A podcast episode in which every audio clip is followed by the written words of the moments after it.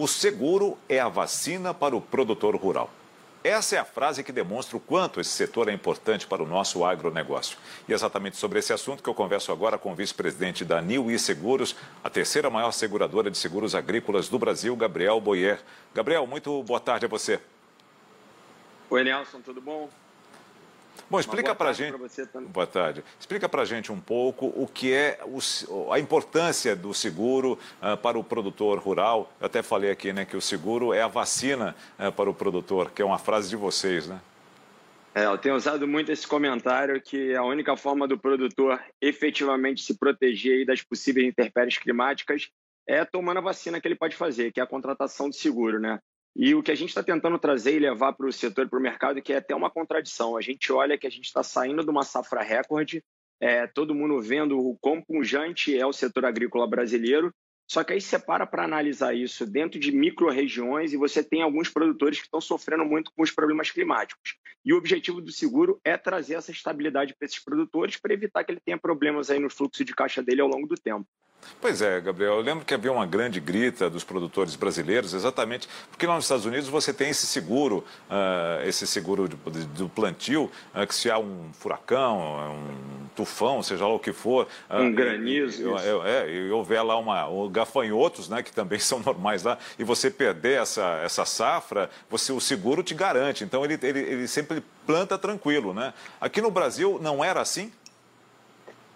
O governo brasileiro vem tentando desenvolver, e o Ministério da Agricultura, pelo menos nos últimos dois anos, tem feito um grande trabalho que é para ampliar isso. É, quando a gente sempre compara com, com, países como Estados Unidos, China, onde a área de, de produtividade ela é muito mais segurada, né? a gente está falando aí de índices de 75%, 80%, e quando a gente vai comparar com o Brasil, apenas 10% da área plantada possui seguro.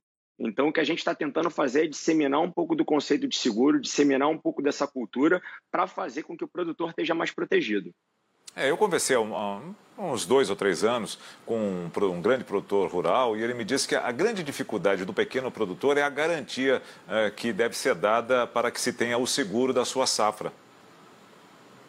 É, o que acontece? Essas garantias que ele tem que dar, elas normalmente são para as operações de financiamento. O que ele pode fazer, a partir do momento que ele contrata um bom seguro rural para proteger a produtividade dele, ele, na hora que sentar com o banco para negociar o financiamento dele, ele pode falar que ele tem uma garantia adicional e tentar conseguir aí taxas até mais atrativas no financiamento dele. É, a gente teve né, uma quebra de safra no, na região sul exatamente pela falta de chuva. Né? É, é, é, excepcionalmente nessa, nessa região do sul do país, que é uma das regiões é, que, que, que, da soja, por exemplo, o milho, é, enfim, a, a, a, maior parte dos, dos produtores ali tem seguro? Uma boa parte, se a gente pegar hoje em dia, 70% da produção de seguro brasileira está concentrada na região sul até porque é uma região que tem muita volatilidade climática, como você bem falou. É, a cultura está expandida, mas mesmo assim você vê, por exemplo, a gente teve no Rio Grande do Sul, agora durante a safra de verão, é, um problema climático bem forte e tem uma série de produtores que estão precisando sentar com os bancos e com o governo para tentar conseguir renegociar as dívidas bancárias deles.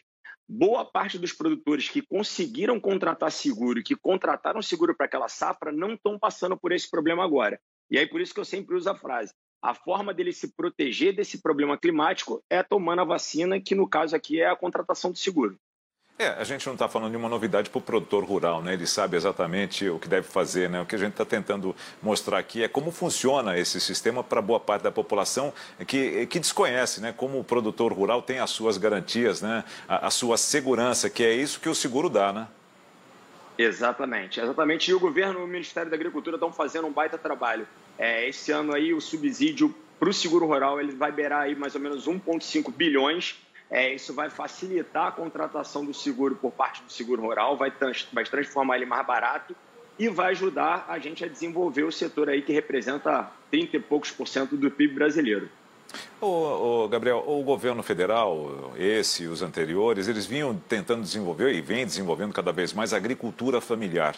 Ah, ela também entra nesse cômputo do seguro? Ela, ela tem acesso a esse seguro?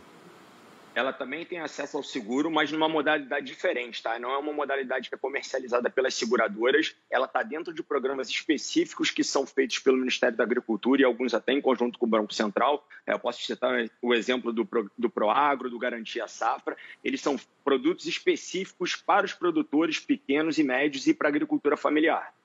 Deixa eu colocar um detalhe que você falou ali atrás sobre uh, exatamente o subsídio que o governo dá uh, para que uh, os produtores possam ter acesso ao seguro. Isso não entra na modalidade dumping, por exemplo, não, né? Não, não. Inclusive, o subsídio para o seguro ele não gera problema aí quando a gente está falando de Organização Mundial do Comércio, etc. Outros países também dão. A gente pega a China, que tem subsídio para o setor agrícola, na Índia também. É uma forma do governo ajudar ao produtor a contratar um seguro que ele tem uma volatilidade grande, por isso que ele tem um preço um pouco mais forte, e é a forma dele conseguir equalizar isso dentro da cadeia econômica como é, um todo. E é um setor que cresceu bastante, né? Eu estava preparando a nossa entrevista, vocês cresceram 15, mas quase 16% só no ano passado, né? Exatamente. E o número tá, não para de crescer. Acho que com essa força que o governo está dando, trazendo mais subsídio, com o produtor se preocupando mais em se proteger, para ter as garantias dele mais bem estruturadas, a gente pega quando a gente faz a contratação aí, com os números recentes que saíram agora, de abril de 2020, no comparativo com os quatro primeiros meses do, do, do ano passado, esse crescimento foi de 60%.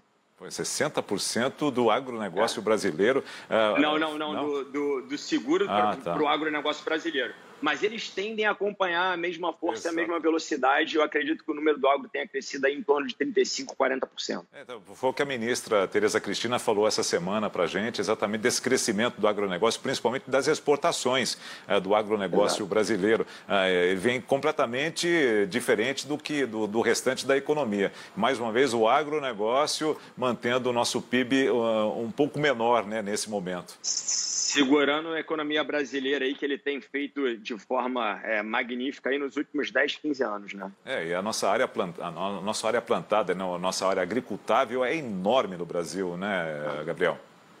É, se você parar para olhar, ela já é grande, com índices de produtividade muito altos, e como bem disse a ministra aí nas últimas semanas, a gente pega na região ali de Matopiba, né, Maranhão, Tocantins, Piauí e, e Bahia, uma série de novas áreas possíveis de expansão é, e crescimento do plantio. Então é um setor que já é muito grande, que já faz o Brasil seguir na frente, mas que ainda tem muito para crescer. Ô Gabriel, só uma, uma, uma, questão agora em relação a, a gente está falando muito de plantio, de safra. Uh, esse tipo de seguro também uh, uh, mantém o, o, os equipamentos, porque hoje a tecnologia está embarcada dentro, de, dentro das fazendas, né, dentro da agricultura. É. e você é, quando... isso também atende Sim. a essa demanda? Atende essa demanda. É, não é uma área que a gente ainda trabalha hoje em dia. É, quando a gente fala dentro do setor rural como um todo, ele tem a parte de agrícola, que é quando a gente está falando basicamente do grãos, é, mas ele se expande também. Ele vai para a parte toda de equipamentos e benfeitorias, para a parte que pode proteger silos, é, e aí ele vai se expandindo para diversos outros tipos de produtos que são muito bem atendidos pelo setor de seguros. Isso envolve também transporte até a chegada aos portos? O transporte modal, a parte do transporte internacional, a cadeia toda ela tem diversos tipos de cobertura de seguro. É um dos grandes gargalos que a gente tem, inclusive o ministro Tarcísio Gomes de Freitas falou a respeito disso, está tá tentando fazer com que uh, o, o, transporte possa ser uh, uh, mitigado, não mitigado, mas os problemas do transporte possam ser mitigados, que, que o nosso problema de infra infraestrutura é que encarece o, o produto lá na ponta, né?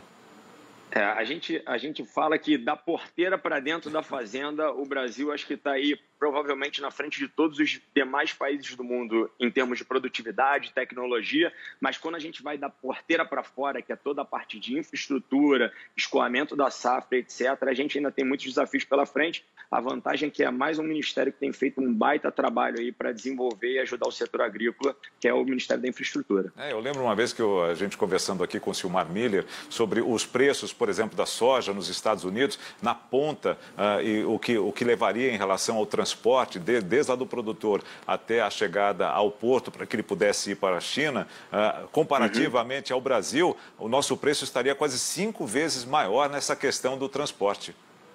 Sim, é, o problema de logística e o desafio de custo com relação a isso são, são muito grandes. Aqui no Brasil, quando você está dentro de um próprio estado, tudo bem que a gente já tem condições é, é, é quase que continentais dentro de um próprio estado, mas a variação pelo formato como você vai estar tá escoando essa safra você pega aí 15 a 20% só pelo fato de você estar posicionado numa região diferente do mesmo estado.